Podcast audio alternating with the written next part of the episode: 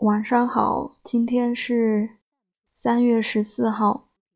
嗯，周日的时候，我突然想起来，嗯，读了几篇解密占星书里的关于双鱼座，还有其他星座和行星的文章，但是都被屏蔽了。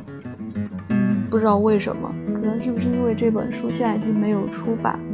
还是它标题上有“占星术”这三个字，嗯，不知道为什么，反正那天我读了五篇，全部都被屏蔽了，现在也在我的首页里面也看不到。那我想想看，我以直播的方式来分享一下，嗯，标题上不出现这个书的名字，看是不是不会被屏蔽呢？今天就分享跟双鱼座相关的双鱼座、海王星和十二宫的内容吧。双鱼座的人敏感、世俗、易动感情、想象力和创造力丰富，他们是黄道带十二星座中超俗的梦想家和诗人。双鱼座的人深受其星座。向相反方向游动的两条鱼为标志的双重特性影响，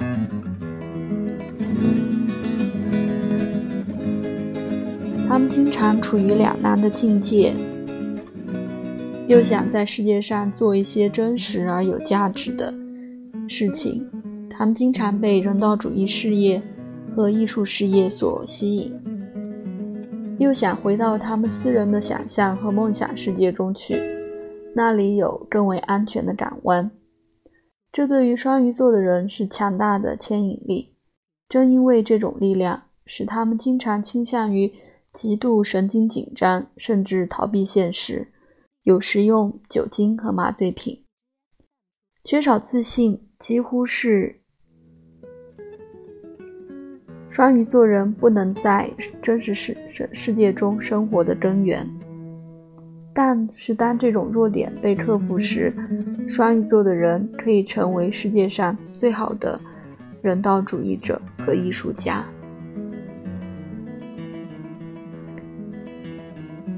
关于双鱼座的神话，呃，双鱼座的神话，我其实之前也读过另外一本书里面的。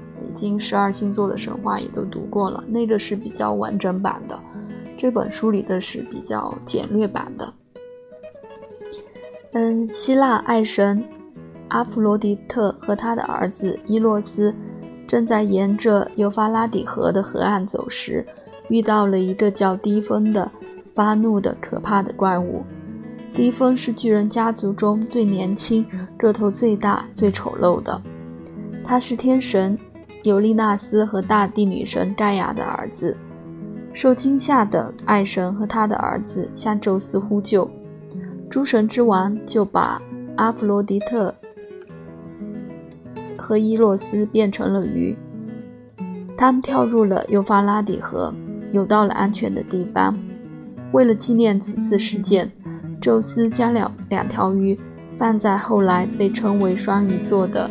石英星星群中，那守护双鱼座的呢，就是海王星。我们来看一下这本书里面关于海王星的内容。海王星的关键词是阴郁、不切实际。海王星是另一颗现代行星。他在1846年被发现，在经过一番考虑之后，占星师们认为它的影响与水有关，就赋予它守护非常情绪化的双鱼座。在神话中，尼普顿是罗马海洋、湖泊、河流之神；希腊神话中对应角色是波塞冬。后来他变成了马，去追求罗马农业女神科瑞斯。希腊神话中的德莫特尔，他自己当时是一匹马。海王星守护双鱼座，在狮子座上是强势，在水瓶座上是弱势。它与金属铂和锡相连系，并只长着足部。海王星位置处于强势时，它促使纯粹的纯理想主义、极大的想象力、敏锐的创造力。确切地说，它一般与艺术家、作家、诗人和舞蹈相关。那双鱼座除了被海王星守护呢，它天然对应的宫位是十二宫。所以呢，我们也再来看一下这本书里面关于十二宫的描述。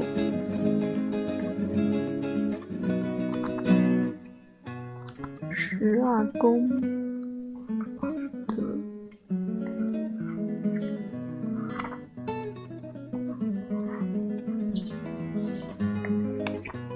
十二第十二宫，这是空想、隐居、孤立的宫位。传统上，它与医院、监狱、精神机构及我们能够经历深切。孤独和孤立的所有地方相连。第十二宫也是神秘主义、潜意识、心灵、心理问题根根源的宫位。你会找到关于深层心理困境的基本性质方面令人吃惊的线索，而第八宫向你显示如何处理这些困境。看看包含你上升星座的那段黄道带区位。如果那里有一颗行星，特别是当它非常接近上升线时，那么就清晰地显示这里有一个隐藏的问题必须被挖掘出来。围住行星的影响，作为如何着手处理这件问题的线索，牺牲的观念在第二、第十二宫非常强烈地存在着。但是这种牺牲可以使性格增强。和长期学而解决的问题得到解决。那好吧，今天就分享和双鱼座相关的星座、行星、宫位，就分享到这里。晚安。